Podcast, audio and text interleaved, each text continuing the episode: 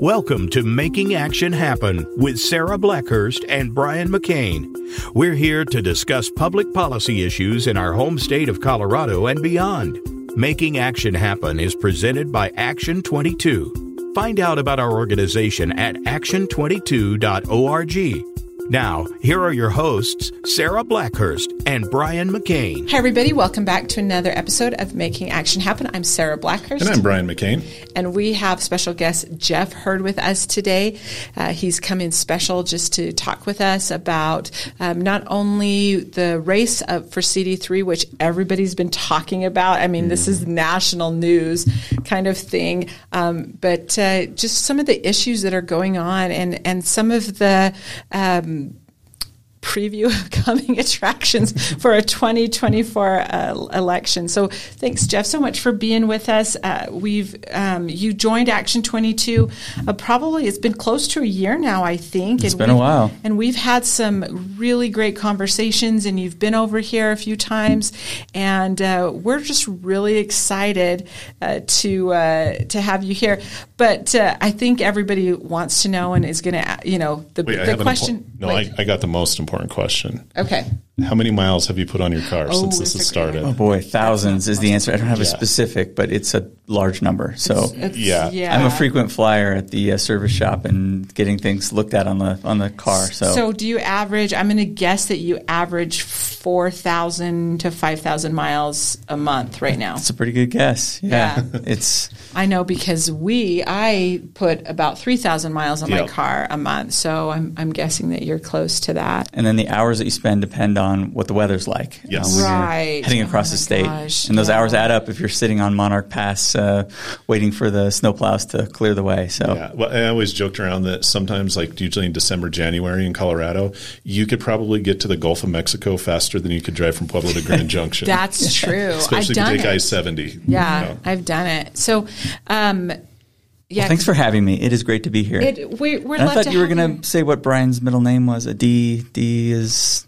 Uh, D'Amato was the last time. I, I, think okay. the last thing I put D'Amato. on your paycheck. Di Matteo? No, it's Di Matteo. Was it Di Matteo? Yeah, something like that. I meant it to be D'Amato, like D apostrophe oh. M A T O. But okay. um, I've been doing that. Um, we make a joke about that quite a bit. So I've got to ask you first, um, and foremost, because you've been in the race and then your opponent, who um, is a spectacle in so many ways, um, decided to drop out and run in a um, in a different uh, district, which we all sort of there was there was lots of noises made um, at that point, um, different things said, um, but you were in it from the very beginning. Now. Now there's a whole lot more people in it. How's that transition been for you? Um, um, because you, I mean, you've got a head start. Yes. Well, first, thanks very much for having me. It's great to be here, and I really am excited by the work that Action 22 is doing and getting to know you guys better and and seeing the great things that are happening here in Southeast Colorado in large part because of you. So it's great to be oh, here. Thank you. And thanks for having me. Uh, this is my first time running for a political office, so it's been kind of an interesting experience. Mm-hmm. I'm not a career politician and hadn't even run for dog catcher before, so mm-hmm. the attention has been something that I certainly expected. But uh, my plan is going to be the same, which is to stay focused on policy and solutions for Western and Southern Colorado. That's the reason I got into this race and regardless of who I'm facing in the primary, the focus is going to stay the same, and that's on improving lives for families and for small businesses and for communities in southern and western Colorado. So plan stays the same regardless of who's in the race. And it, it's frustrating too because we, we saw this with the mayor election that just happened this week in Pueblo, where a lot of the attacks, and I'm seeing this across the board in, in other states and other regions, where you have newcomers coming into the race, somebody that hasn't run before. And it's almost like a, a, negative thing. They're trying to turn it into a negative thing. Well, I know what I'm doing because I've, you know, I've been elected and I've ran many times and, you know, he or she doesn't have experience because they haven't done this. I'm like, that's not a bad thing, yeah. right? You know, you're not a career politician. And, and, with that, I don't know if everybody knows your background, but why don't you just give, tell us a little bit about yourself? Sure. Uh, so I'm a, I was born here in Colorado. I grew up on the Western Slope, a proud graduate of Grand Junction High School. Uh, it took me about one year of high school football to realize I have only about this much athletic talent, and that if I was going to succeed, I'd have to work hard. And so I did that. Went to college and uh, came back home uh, to practice law. So I'm an attorney. Most of my law practice is representing rural electric cooperatives on the Western Slope. Uh, and through that, I've come to see the challenges and the opportunities that we face in Western and Southern Colorado. So I'm a family man, also uh, married for 18 years to my wife Barbara, and we have uh, five children together. Our oldest is a freshman in high school, and our youngest is still in the school of hard knocks. He's still in his diapers, so they keep us busy. But um, they're part of the reason that I'm running is I believe that um, we're being left behind in Western and Southern Colorado, and our I've heard it said that our greatest export are our children they grow up and they leave and they don't come back. And I'd like to be somebody that is part of a solution that gives our children and our grandchildren uh, opportunities that, if they want, they can stay and live and raise their families in Western and Southern Colorado and have good jobs that support their not just their families but their communities as well. So that's the reason I'm running, and that's my personal why. And I think you're you're right, Brian. I uh, certainly haven't run for office before, but I'm a problem solver, and I've done that for my clients and and don't take my word for it. Talk to the folks that know me and have worked with me over the past uh, decade in rural Colorado, and they'll tell you that um, I'm smart and I'm humble and I'm hardworking, and I get results for rural Colorado. We appreciate that, and mm-hmm. and like Brian said, we we kind of uh, we like I think um, newcomers to that, but every and this is one of my favorite things to learn and understand about a candidate is um, they you go into this process with certain um, things that you see or certain perceptions. But as you go along, those perceptions kind of change. You learn a lot while you're doing it. What have been some of the things that you that you started this, and then in the last several months that you've been in it, that you're like, oh, this okay, I, that's a new that's a new mm-hmm. perspective mm-hmm. that I wasn't expecting, and that really makes a difference in, in what you're doing. That's a great question, Sara. I would probably say the issue that has come to the forefront for me since I started running, that was on my radar screen but it wasn't front and center, is the border and securing the border. Mm. And I'll tell you that that issue and uh, illegal immigration and the crime, the drugs that are coming over the border is something that is now front and center, and and that's actually my top issue that I'm focused on in this race. So that's something that I was certainly aware of and concerned about, but in the past several months has come to the front and center of, of my race, and that's an issue that's uh, of critical importance mm-hmm. for Colorado and for our country. Yeah, especially right now with everything happening, and you're even seeing kind of a shift from the the, the Democrat side where you know they haven't been perception they haven't been that strong on border policy, but you have um, you know Fetterman coming out saying like what's wrong with saying we need to secure the border? That's and, right. And you're seeing more and more of that side of the aisle um, saying, like, you know what, this is a problem. We're yeah. seeing this. Um, as you travel the district, and we've brought it up on here many times, you know, you have some of the poorest counties, poorest towns in the country right next to some of the richest, most well off towns in the country. Um, what what are you hearing from the the average person like what are they concerned about? What is their number one issue? Like what what do they want to see from you if you get elected? Well uh, certainly the border is something that comes up frequently and crime uh, and that's an issue uh, front and center. I would say and there's primarily uh, there is a federal role in that as well. There's uh, i was reading about it's called high intensity drug trafficking areas. areas yep. HIDTA areas. There's some DEA funding that's possible uh, that the federal government can have a role in helping address some of the crime and drugs that are flowing into our communities. And that's certainly, I see the federal government as a partner in solving mm-hmm. that. Um, certainly, we need help from state and local um, authorities as well. But that's something that's come to my mind uh, front and center is that immigration issue and trying to think of ways in which the federal government can help solve that problem in addition to um, securing the border. And the, the HIDTA areas or zones, I forget how they do it. Um, you know, in the Four Corners area, that used to be part of it, and then it's not. You know, it's not anymore. And you saw that the the HIDTA um, concentrated on the Front Range, and it was interesting over the years because I, I, was doing this for a long time and involved with that group and that stuff. Um, you saw a lot of it just go over to the West Slope. Yeah. And, you know, it used to be Pueblo to Denver, you know, Highway 50, and then now you go over to the West Slope, and that's where a lot of it is. And I don't think people realize that, um, in a lot of these counties that have a highway going through it or a major roadway, you know, there's times where you may not even have a police officer on the road. Um, you know, between two and six in the morning, you might have one person within 50 miles with right. a 20 minute response time. And we had uh, Victor Galarza, he runs the Vigilance Project, and he was on, and he's he's from the Four Corner area, and he tells me just horror stories about how something will happen and there's no coverage whatsoever. Yeah. And he's been an advocate to get the HIDTA uh, program back on that side just to get those resources. Um, so it's, you know, we, we always joke that um, you know, Denver ignores Southern Colorado, and I always say like, if you've been to the West Slope, yeah. no, we're we're struggling out there, yeah. but I know it's throughout this district, and you're right. There is a lot of poverty, and there's a lot of families that are struggling. Um, you know, another issue that I hear a lot about is energy and energy development, and the need to unlock the the opportunities that we have under under the ground in western and southern Colorado, and helping to uh, create that new energy economy and, and, transition as we move towards more and more electrification. That's also something that I think is a real opportunity for western and southern Colorado and, and jobs and lowering those energy costs. So that's also something else that I hear loud and clear when I'm on the campaign trail. Yeah.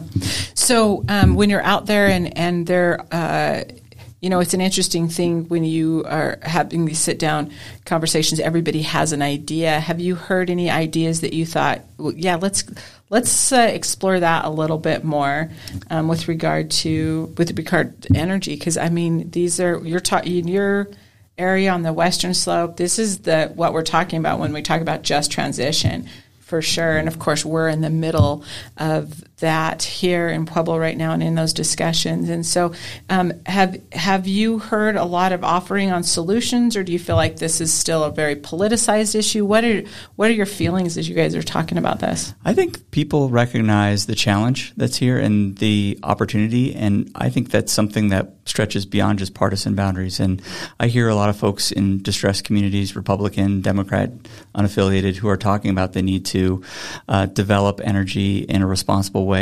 Um, and they recognize that the best way to uh, reduce global greenhouse gas emissions is to get energy out of Colorado. We have some of the cleanest hydrocarbons in the world, and uh, we need to get those exported uh, to help with energy independence here uh, in in the United States, but also helping our allies overseas. And it's a natural, it's a national security issue, it's a it's an international security issue, and it's also something that I tell my Democratic friends: if you genuinely care about reducing global greenhouse gas emissions, then you ought to support uh, energy in Colorado in our natural gas industry, our clean coal industry, um, and then also looking at new options as well. I, I've heard it said, uh, all of the above energy. My view is that's good. I would say best of the above. Let's look and see which mm-hmm. of those options is the best that makes the most sense, and to be open to thinking of things that uh, are not necessarily um, on the table. Small modular reactors, something that you know, provided that the community buys into those solutions.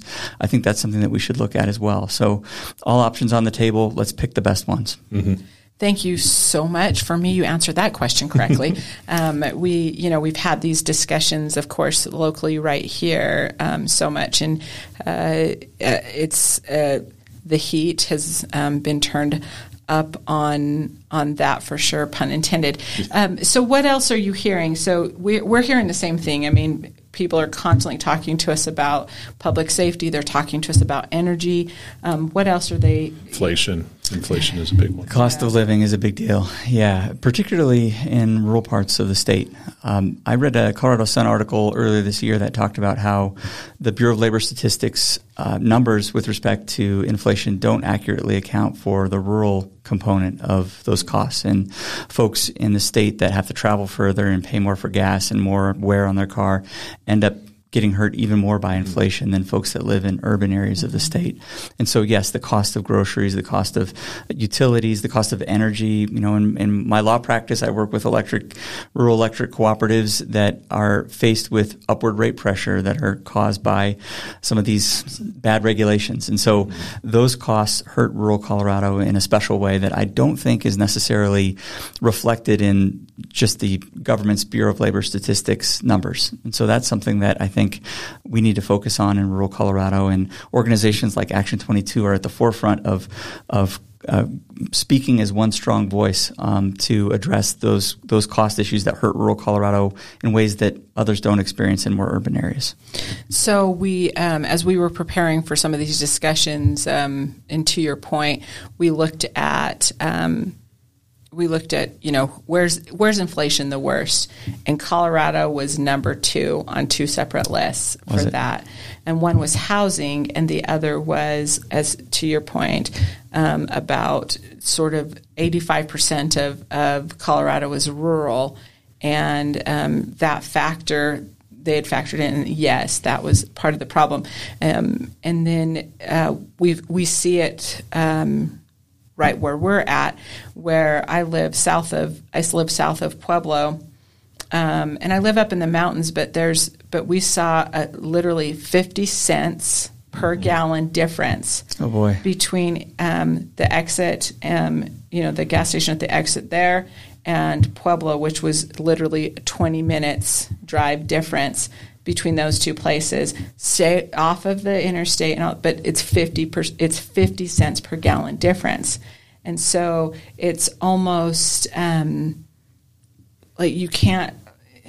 That's a disparity that really nobody's accounting for on that rural side. Absolutely, and then probably the average income of the folks that are paying that higher gas price is lower. So the average household income. So not only are their costs higher, but the resources that they have to pay them are lower. So yeah, it's really rural. Colorado is getting squeezed big time by mm-hmm. inflation. So it's definitely an issue that we need to address, and uh, because it hurts rural Coloradans disproportionately. Mm-hmm. So we have to bring up um, veterans. Um, and and so that's Brian's area of expertise, um, and and we've had um, we have lots of discussions because there's a lot of, of um, uncertainty in that mm-hmm. space right now. Um, I'm sure in in your travels you've had lots of conversations with lots of veterans. Absolutely. What are you hearing from them? Well, um, first of all, this district has a very high percentage of veterans in it. Um, I, I, know in Pueblo County alone, I believe there are about 17,000 veterans. It's tough to tell. Some of the statistics can be in, in kind of a range, but it is a big number. And a lot of those veterans are suffering when it comes to a lack of quality medical care and mental health care. Uh, and that's something that we owe our veterans, particularly those who are service disabled, but all veterans, period.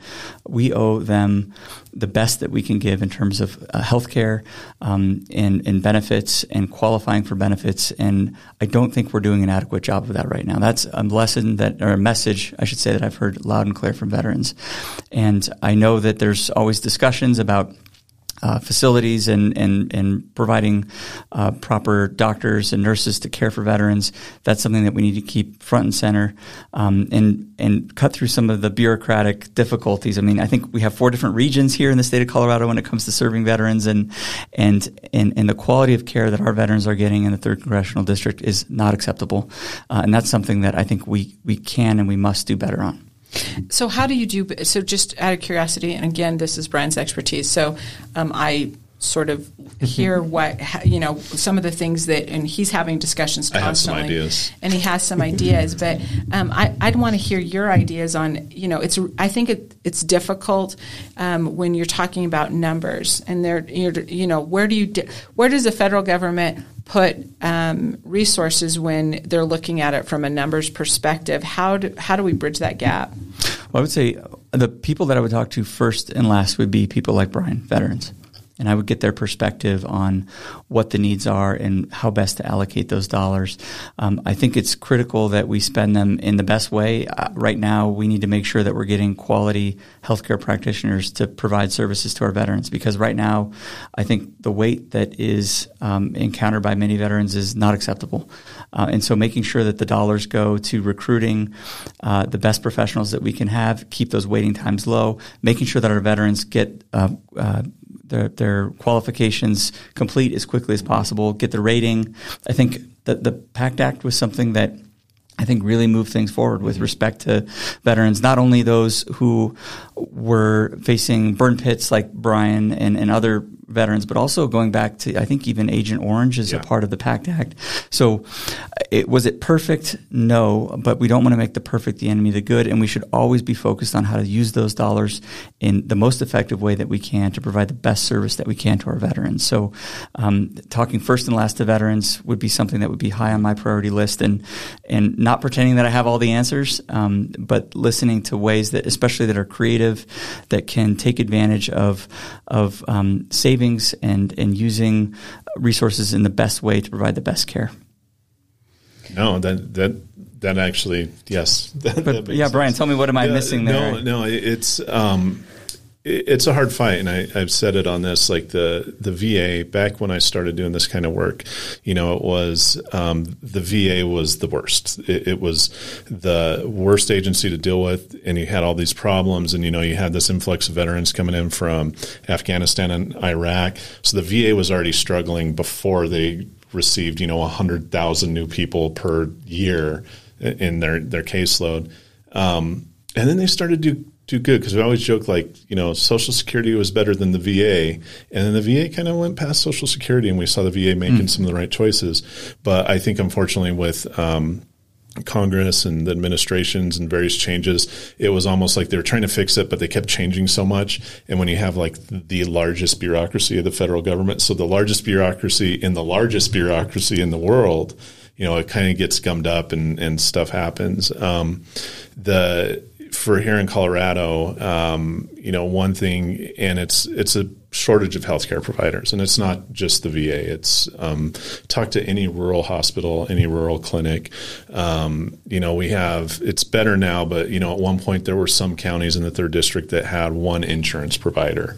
Um, and then you have everybody on Medicaid. You know, when we switched over to the, the health exchange and the Medicaid, some of the the rules and regulations of that they put a lot of people on Medicaid in Colorado, um, and that's a whole other discussion about how that money is going to pay for it after this. But um, so you have somebody, a veteran or a regular person living, say in Durango, or not even Durango, say a, a border county or border town.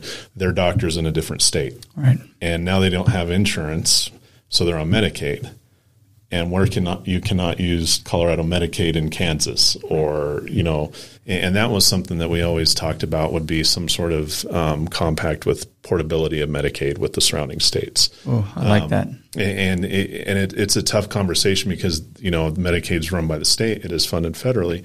But with the veterans, it's the same way because you have some veterans living in Colorado that go to a different state, and then say they can't make it due to weather, which we just talked about how bad it and hard it is to drive sometimes, and so they go to a different VA clinic. So instead of going to Albuquerque you know, they come up to Pueblo because it's easier to get to Pueblo.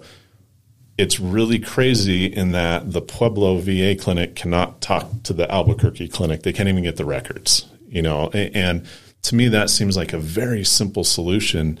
You know, just if I had a magic wand, the first thing I'd do at the VA is to make it so if you go to a VA clinic in Pueblo and then you do go to a different one in a different state, wherever it is, they can like punch on the computer and say, "Oh, here's your medical records," you know, or you're in the system. We can see you. I'm sure the IRS can do that. Social Security can do it. Finally, but why can't the VA? Why can't the VA just simply be able to access you? Stuff like that, just simple things. And it's it's a lot. You can spend an entire career as a congressman or senator trying to fix the VA and maybe get a little bit done just because again, it's that the largest bureaucracy in the largest bureaucracy, and it's tough. Brian, that's uh, certainly frustrating to hear, and that would be something that yeah. I think we absolutely need to focus on that lack of connection within the VA its yeah. system itself. You know, one thing I would say also that I would do in Congress is focus on constituent services, and mm-hmm. you know that may be one specific way that without changing a law or even changing a regulation, although I would work really hard to address things like exactly what you're talking mm-hmm. about. I would say that my focus, I realize it's not going to be high profile. You're not going to read about yeah. them on the front page of the newspaper. But for me, one of the things that is a mark of a conf- uh, of an effective member of Congress is your constituent services, and getting people who are effective and competent and who care, mm-hmm. and who can help veterans and others navigate those kinds of challenges and find solutions within this biggest bureaucracy of the biggest bureaucracy. Mm-hmm. And so that would be something that for me, I would ask, um, if, if I'm fortunate enough to be elected, I would ask my constituents to hold me accountable when it comes to constituent services and, and veterans to be vocal if they're not getting what they need and, and seeing ways that my office can help get them what they need and cut through that red tape and, and try to get around some of those maddening inefficiencies. Yeah. So that would be a big deal for me would be constituent services. And uh, again, it's not sexy, but it's important. And it's, it's really cool because, you know, a federal agency, they go off of how many cases, congressional cases they get. So they have to sit down and do a report. And they're like, why are we getting, you know, 200 social security cases or post office or whatever, VA cases from Pueblo? And they're like, the, the higher ups in the agency say something's not right there, and generally it, it works. It holds them accountable. I, uh, constituent services and casework in a congressional office are important because you're taking care of people that basically have slipped through the cracks and have nowhere else to go. And it, it's it's interesting because they'll come in and they're almost a lot of people are ashamed or they feel like you're wasting they're wasting your time. And I always made a point everywhere I went, like we can help you. Come see us and we can help you. And this is how the system kind of changes a bit. But um, it, it's it's really funny to see how an agency will adjust some of their policies and then all of a sudden it's like, oh wow, the you know the clinic's great here in Pueblo now all yeah, of a right. sudden. Because they, they do see that and they're the agencies are terrified of congressional inquiries. And it could again it could be any agency. And and it fixes the problem. And they recognize agencies recognize that it's not a perfect system and people mess up. And we're all humans and stuff. But you see other congressional offices I'm not going to name any names right now um, where you have one caseworker working on constituent services. Mm-hmm. Um, you know, and then you see other offices that that basically won elections based on constituent services. You, you know, um, um, Congressman Tipton's office is a perfect example because we prioritize constituent services. And again, it's not sexy. It's not going to make the news, or it did towards the end, which is another issue. But uh, um, you know, for us, that shows that the the member of Congress really cares because for every person you help, they're going to tell their family. And yeah. how many times do you hear it's like, well, I don't, I don't like him or her, and you know, but yeah, I once saw his his caseworker, and they helped us out, so they have my family's vote on it. Yeah. Well, and, and, and you know, if somebody's going to, a, you said this one time, Brian, yeah. that if somebody's going to a congressional office for help, it's because that's their last resort. Yes is. I mean, it's absolutely their last resort. But I think I love to hear you say that because yeah. um, I've seen the importance of it working with Brian. Um, but but not only that, when you're really good at, at constituent services, the um, the payoff of that goes on long after you're there. And and this yeah. is and we're sitting with a, a perfect example of that of how important that is. So I love that you that you say that. Um, I'm going to ask you a question that's kind of a political one. And, sure. Um, and I didn't, you know, I didn't let you know I was going to ask you this, but I think it's a really important one, um, and it's it's wildly politicized. I wish it wasn't, but that is um, uh, congressional directed spending. What are your feelings on that, and how would you either um, utilize that, or or what would you do with that? Because I think it's a it's a really important piece that that has to be discussed. Absolutely, I am in favor of congressionally directed spending that is uh, measured and targeted and tied to results. I think that's an effect. Part of what an effective representative in Congress does is identify those projects that are. I, I don't favor pork barrel spending or wasteful government spending, but I do believe in investments in communities in a congressional district. And so congressional directed, congressionally directed spending done the right way, I think is a critical part mm-hmm. of what uh, an effective congressional representative does and, and gets district, gets dollars into the district that make sense uh, and that are a good use of taxpayer dollars. Mm-hmm. And so, in a good investment in communities. And so, uh, I, I'm in favor of congressionally congressionally directed spending done right. So a lot. Thank you. Thank you for that. I appreciate it um, a lot because we've seen what um, uh, we've we've seen some really great results from that, and it's it's you're leaving money on the table that you don't that could be that could be used in a different way. We appreciate that. So. Um, oh, and Sara, if I might uh, oh, yeah, also say, um, getting back to what we were also talking about before, is if you talk to anybody that has worked with me in the last 20 years or that knows me or any of my clients, my philosophy when it comes to my my practice of law in rural Colorado has been solve the problem. And and that gets to constituent case services, that gets to the bigger economic issues and inflation, um, and that's also an issue that it comes to congressionally directed spending. Solve the problem, and and be creative, uh, think outside of the box, and be solution oriented. And and that's what I would tell my staff uh, that are doing constituent services that uh, it's crucially important what you're doing to this to this veteran or for this veteran but it's also crucially important to you know this water infrastructure project. The EPA is imposing a, a, ridiculous mandate on the, the town of Lake City in, in Hinsdale County, and as a result, they need to upgrade their water infrastructure. Well, they don't, they need the resources to do that, and so that's an example, in my view, of of directed spending that makes sense, that helps those communities um, deal with circumstances as they as they come. And you're right, um, we should not leave those dollars on the table when they can benefit southern and western Colorado. So Speaking of water, uh, you know, one of the, the big things that obviously everybody knows, like if we have California and there's this whole battle of Colorado water and who gets what and where it goes. Um, the the big fear is they want to renegotiate the compact, open mm. it back up, and then you all of a sudden you have how many Congress people from California that basically overrides 54 or something, yeah. like a third of the country, basically. Right. Um, you know, I, I think in the past that the congressional delegation has been unified on water in Colorado. The last four years, you've seen kind of a little bit of split on how water should be approached. Um, and I, I know you're going to say yes, but will you do everything to fight for our water here in Colorado to make sure California doesn't steal it? Without a That's the layman's terms. That's yeah, the very so layman's terms. Instead of saying, of course, obviously you will, how would you do that? Yeah. Well, first, we need to protect the Colorado River Compact is a key part. And I realize that there are several compacts that are at play here. And we have an Arkansas River Compact. There's a Rio Grande River Compact. This district covers quite a few watersheds.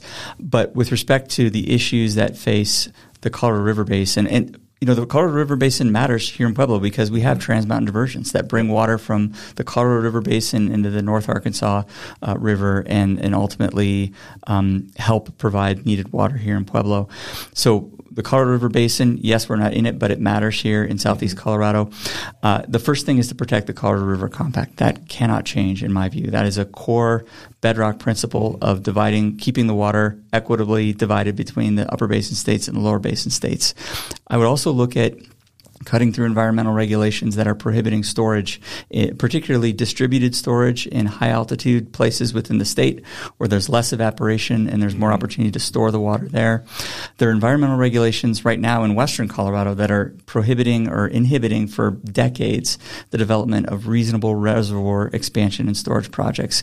We need to look at revising things like um, the Endangered Species Act protections that are important, that are critical, but uh, we need to make sure that they're not unnecessarily uh, inhibiting the expansion of those reservoirs. Uh, NEPA is another issue as well that we need to look at. So, targeting those things that are preventing the expansion of water storage is another item. The third thing that I would think of uh, that would be important are looking at invasive species, the so-called phreatophytes, which is a very fancy word of saying a very fancy word for saying tamarisk and Russian olive. Yes, those plants are something that are taking up a lot of water. They're also, with their deep roots, they're pulling salt up. Mm-hmm. And when the plants die, they're adding salt to the water and to mm-hmm. the land around them. So looking at uh, what I would say a large scale mitigation or eradication of phreatophytes would be something else that I think we should look at, and that the federal government is particularly well suited to provide. Mm-hmm. So, uh, protect the compact, make sure that our down basin cousins are living within their water budget, expanding storage, particularly high altitude distributed storage, and then looking at things like phreatophytes and, and getting rid of those those invasive species that are sucking up the water and, and preventing it from beneficial use. Yeah, and that was a huge thing ten years ago, and then it just kind of disappeared. I know that was one of the number one concerns from the Forest Service, BLM, the state, everything was tamarisk. I mean, they they were trying all kinds of stuff to get rid of them. Tamarisk beetle and everything. Yeah, yeah. yeah. yeah. Somebody was like, "That's where the bark beetle's from." I was like, "Oh, it's not yeah. from that really." But but that you don't hear that much anymore, and that's kind of refreshing. You know, because I go out to the reservoir and you see them everywhere. You, mm-hmm. you go out there and it's like that's really bad for the the water here and the ground and everything. So yeah. I appreciate that. Well, and that's an issue we can work on as Republicans and as Democrats yeah. as well. Yeah, absolutely. And that I would work hand in hand in hand with uh, Senator Hickenlooper, Senator Bennet, the the rest of the congressional delegation. I think that's something that we as Coloradans can definitely come together on and fight for water with our Upper Basin cousins, and and make sure that we protect the most precious resource for here yeah. for us here in Colorado. Yeah. So we're almost out of time. So that leads to the last question I had, and I don't know if Brian has a, a final question for you. So, um, you know, what we saw in Pueblo and this is just my opinion, what we saw in Pueblo in the last couple of months with regard to the local elections uh, was a, a, really strong indicator um, for what our organization likes to see. Um, but we hear about it a lot. So, you know, we hear about um, crime or, you know, crime and public safety and homelessness. We hear about energy. We hear about water. We hear all, we hear all those things. The other one that we try not to get into, but this was interesting, what's happened here in Pueblo is, is for the first time, it's a really strong indicator that um, we've heard for a long time is that everyone is genuinely sick of that partisanship. They're sick of the the um, as as, as uh, your opponent, you know, would be in, in this. Um, uh, Adam Frisch likes to say angertainment. Um, and uh, and he's an Action 22 member as well. So we have these conversations with sure. our members on a on a regular basis, as you know. But um, it's interesting that that I, I, think for the first time in a long time, um, people are genuinely serious because they see that um, that um, how how destructive that's been. Um, so my question to you is, how do you stay out of that fray? Well, I think by being sincere and hardworking and also humble and recognizing that I don't have all the answers to everything. I have my principles. I'm a conservative, uh, but I know that we can't make the perfect the enemy of the good. And also, we need to work within the political reality in which we find ourselves in. And for a lot of the critical issues that are facing Colorado, that requires being principled and, and conservative, but also uh, recognizing that we need to work with folks that are on the other side of the aisle. Um, I think for me personally, I would say, Sara, I will be somebody that if I disagree, I'll do it without being disagreeable.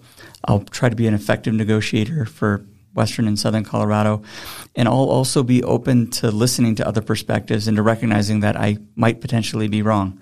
Um, I, you know, I know if you look back on uh, the Sara or Brian of 20 years ago, you'd probably say, gosh, I, they didn't have all the answers and they didn't have all the facts. They didn't have all the perspectives. We don't have the answers yeah. now. Uh, and I would say, you know, the, the, the the Jeff of 20 years ago is the same way. And 20 years from now, I might look back on myself and say, gosh, you didn't quite have all the answers. So having a little bit of that humility, I think, is important for somebody that's in the public sphere and to be genuinely open to listening to other ideas and to working um, with people that come to the issue from a different perspective and ultimately recognizing that we're trying to do the best thing for western and southern Colorado and from Moffat County down to Los Animas County. Um, we are uh, all Coloradans and that we need to make sure that solutions are at the top of what we're trying to accomplish. So, um, what committee would you want to be on if you get elected? That's a good question. I would say probably either energy and commerce or natural resources would be the top the top committees that I would look to. Obviously, whether or not I get them is up yeah, to others, right. I think. But um, yeah. I think that's where I could work most effectively would be in those committees. And and and I'm a hard worker and uh, and somebody that is going to put his nose to the grindstone and is focused on making not national headlines. Um, I'm not ever going to shout at the president or anything like that. I'm going to make local headlines about jobs created and opportunities and water storage projects expanded and broadband getting into homes. Those are the sorts of things and and um, reliable energy projects being brought online. Those are the types of headlines that that I want to make. If uh, say you get in there what would be one of the first bills you'd like to pass or introduce? I think something that would streamline the permitting process for uh, reservoir ex- and storage and expansion would be a big one, and also energy. I think right now we have a big problem with the expansion of energy in, in Colorado, and a, a piece of that is a federal problem. Mm-hmm. And so that would be those would be the two areas that I would look at: uh, water and energy. I love it. So um, uh, I got a few more. We got a couple okay. more minutes. Yeah, okay, go ahead. Uh, it, it, was a lightning round. Coming. Yeah, no, right? no. now, um, now you get the hard question. okay, no, good. So going back to how this race changed, so it, it politically it's interesting, and you know in Pueblo we saw that they don't like incumbents. Like the the voters did not vote for any incumbent in Pueblo in the last election, including the mayor election this week. Um, interestingly enough, all the Republican seats in Congress, there's no re- incumbents running. I mean, you could say that Representative Boebert is running just in a different district, but the, the district incumbents aren't running. So since she moved over, you know, you, we heard this thrown out that, oh, it's a new race or it's a different race now. Have you noticed the shift other than more people jumping in the race, which happened. But have you noticed a shift among the the groups and the people that you're talking to about it? Have they are they looking at this race different, or is it still?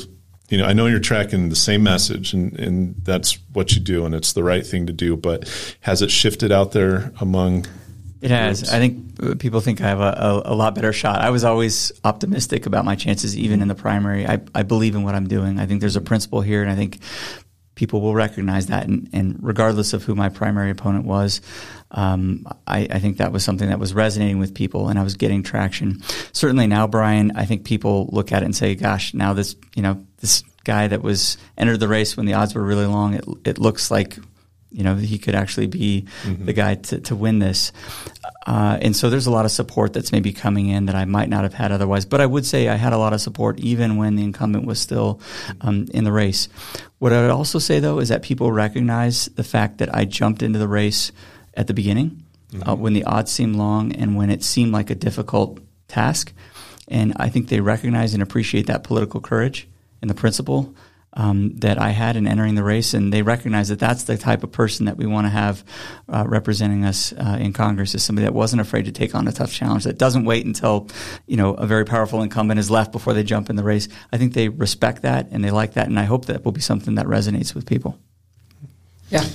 Well, I think that's I think that's it, Jeff. It's it's been such a pleasure to get to know you over the last um, the last several months and what you're doing, and and you jumped in, um, understanding that our organization was not a partisan organization. Mm-hmm. That we want, um, for first and foremost, to stay focused on the issues and, and what um, what that's about. Um, and so we really appreciate that you're that you were willing to do that. You know, we don't. Um, we're not popular among the politicos because of that. From both sides. We get we get flack from too conservative or too liberal. Yeah, it just depends to, on so. who you are. Maybe you're doing something right. Yeah, that's, that's we hope so. We hope so, and so we appreciate you coming on and and being with us. Um, if anybody wants to find out more about you, where do they go? Sure. Uh, we'll get ready to get a hand cramp as you write this out because it's a long URL. It's uh, Jeff Hurd for Congress, or sorry, Jeff Hurd for Colorado.com, J E F F H U R D F O R Colorado.com. And I'll put that in the comments. So, yeah. um, with that, Action 22, I, I, I haven't done the disclaimer for so long. It's been like three weeks, so I can't remember. Do you want me to try? No. Making action happen, Action 22. The candidates come on here. We are nonpartisan. We do not support candidates, but we do support the members of Action 22. So if you're running for office and a member of Action 22, this is your open platform to come on.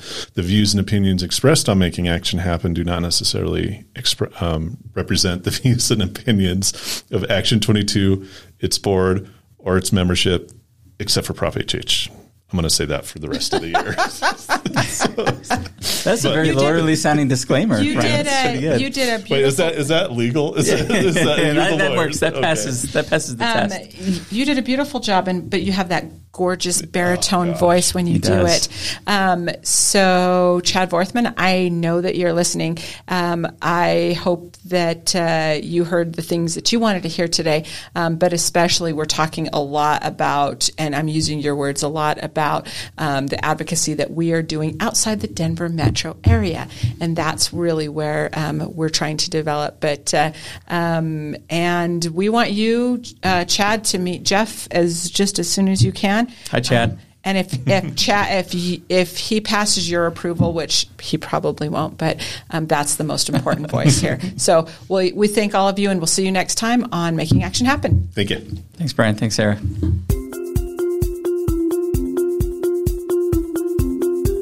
Thank you for tuning in to Making Action Happen. Be sure to join your hosts, Sara Blackhurst and Brian McCain, for another edition of the show on the VoiceAmerica Variety Channel. Have a good week.